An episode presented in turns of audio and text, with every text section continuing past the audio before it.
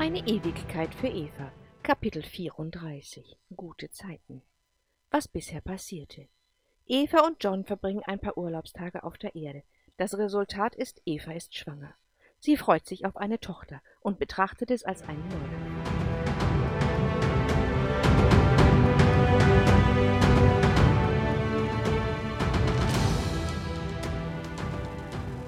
Episode 96.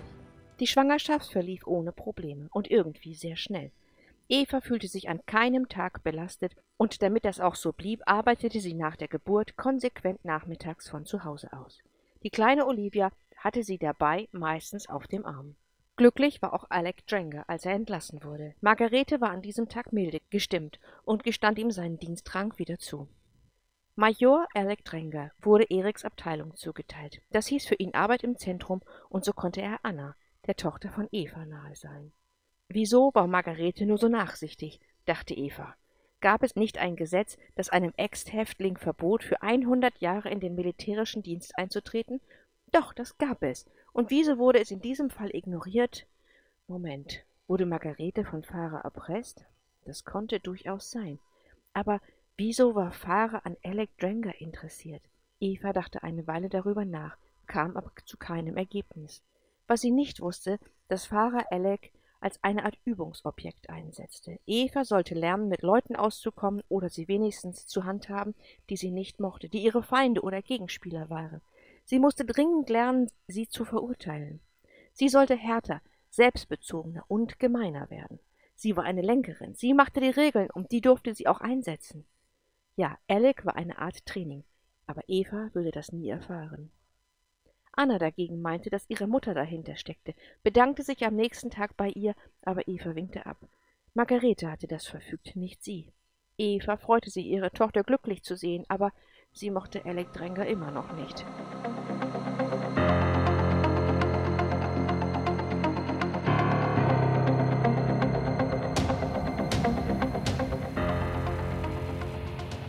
Als Olivia mit 2 Jahren laufen lernte, brach sich Endro genau bei dieser Tätigkeit den Knöchel. Es geschah in der Schule, als er in einem Treppenhaus stolperte. Man brachte ihn direkt ins Krankenhaus. Als Eva eintraf, war ein Arzt, den sie nicht kannte, gerade mit der Untersuchung fertig. »Wo ist Dr. Mackenzie?« »Er operiert. Er steht nicht zur Verfügung«, sagte der Arzt mit angespannter Stimme. »Würden Sie ihn bitte holen?« »Hören Sie. Ich kann verstehen, dass Sie als Mutter die bestmöglichste Behandlung haben möchten und Dr. Mackenzie ist hier so etwas wie ein Heiliger«, setzte er mit bissigem Unterton hinzu. »Aber es ist nur eine Sprunggelenksfraktur. Dafür müssen wir die aufwendige Operation, in der Dr. Mackenzie steckt, nicht unterbrechen.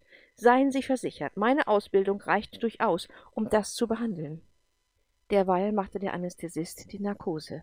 Er grinste Eva an, sagte jedoch nichts. Die beiden kannten sich schon lange und er schien den neuen Chirurgen nicht zu mögen. Man sah es ihm an, dass er ihn nur zu gerne ins offene Messer hätte rennen lassen. In diesem Fall war Eva das offene Messer. Solch ein Benehmen gegenüber der Lenkerin war unverzeihlich.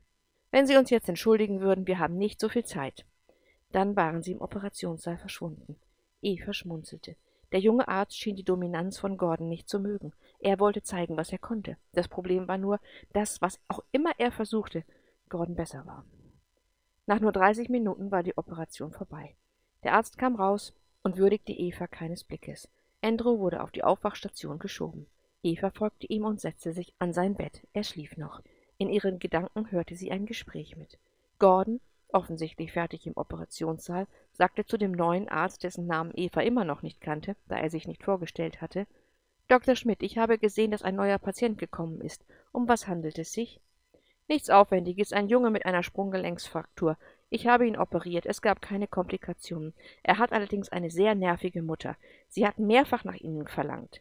Ich meine, mal ehrlich, so etwas ist ja wohl kein Problem. Ich mag es nicht, wenn sich jemand, der keine Ahnung hat, einmischt. Wie heißen die Leute?« »Warten Sie, ich schau mal. Irgendwas mit O'Hara.« »Ja, da ist es. Andrew O'Hara.« Gordon war schockiert. »Andrew O'Hara ist mit seiner Mutter hier?« Gordon dachte dabei an Farah, was Dr. Schmidt nicht wissen konnte. Sein Herz fing an zu rasen. »Sind Sie sicher, dass es Andrews Mutter ist?« »Ja, ich meine, nein, ich habe sie nicht gefragt. Eine dunkelhaarige Frau kam mit dem Kind. Ich bin davon ausgegangen, dass es seine Mutter ist.« »Dunkelhaarig, eher klein?« Dr. Schmidt nickte, und Gordon war mehr als erleichtert. Farah war blond und groß. Dann gehe ich mal und schaue ihn mir an. Dr. Schmidt empfand das als Bevormundung und sagte angesäuert, »Das wird nicht nötig sein. Ich habe der Mutter gesagt, dass sie sich rauszuhalten habe und dass ich der behandelnde Arzt bin.« »Das haben Sie der Mutter gesagt? Was hat sie geantwortet?« »Nichts, sie schien eher amüsiert. Sie ist eine wirklich nervige Person.« Eva hätte sich am liebsten vor Lachen gekrümmt. Sie spürte Gordons Zögerlichkeit und dann seine Schadenfreude. Es war köstlich. Gegen den Willen von Dr. Schmidt ging Gordon dann doch zu Andrew. Eva begrüßte ihn freundschaftlich. »Einen netten neuen Kollegen hast du da. Bitte, reiß ihm nicht den Kopf ab. Ich weiß, er ist unwirsch, aber er ist jung und will sich durchsetzen. Es ist halt nicht leicht für ihn.« »Ich sage ihm gar nichts. Er wird es schon merken«, sagte Eva und lächelte. Andrew wachte auf und fühlte sich ganz gut. Er sollte 2 Tage im Krankenhaus bleiben und Eva versprach, morgen Ellen zu schicken. Dann ging sie nach Hause. Der Tag war lange genug gewesen und sie wollte sich ausruhen, vielleicht noch ein wenig Zeit mit Olivia verbringen.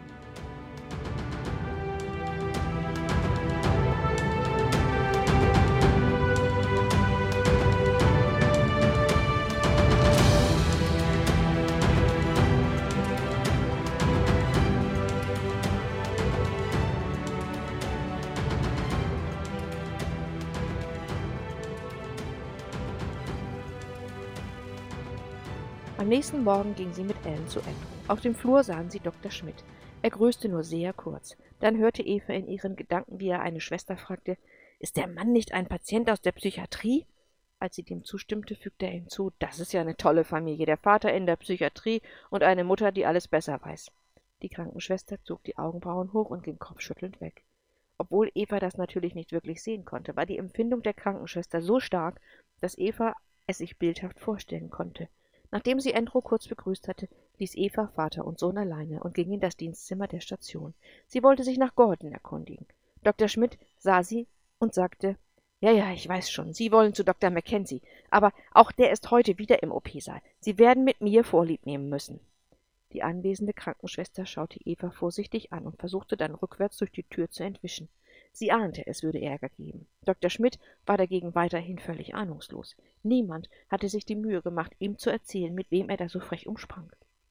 »Ja, ich würde gerne Dr. Gordon Mackenzie sprechen, da wir seit vielen Jahren befreundet sind und Ihr Verhalten gestern wie heute mir mehr als schlecht gefällt. Es ist unglaublich, mit welcher Arroganz Sie sowohl Patienten als auch Angehörige behandeln. Niemand hat das Recht, sich so aufzuführen.« Dr. Schmidt starrte sie an. Dann stammelte er.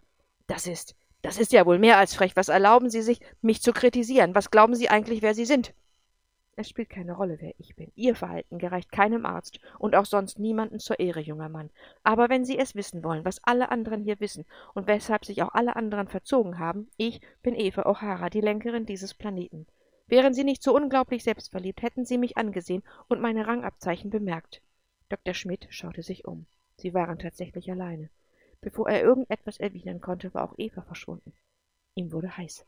Er hätte jetzt gerne mit Dr. Mackenzie gesprochen, aber der stand ja noch im Operationssaal. Er fühlte sich erbärmlich.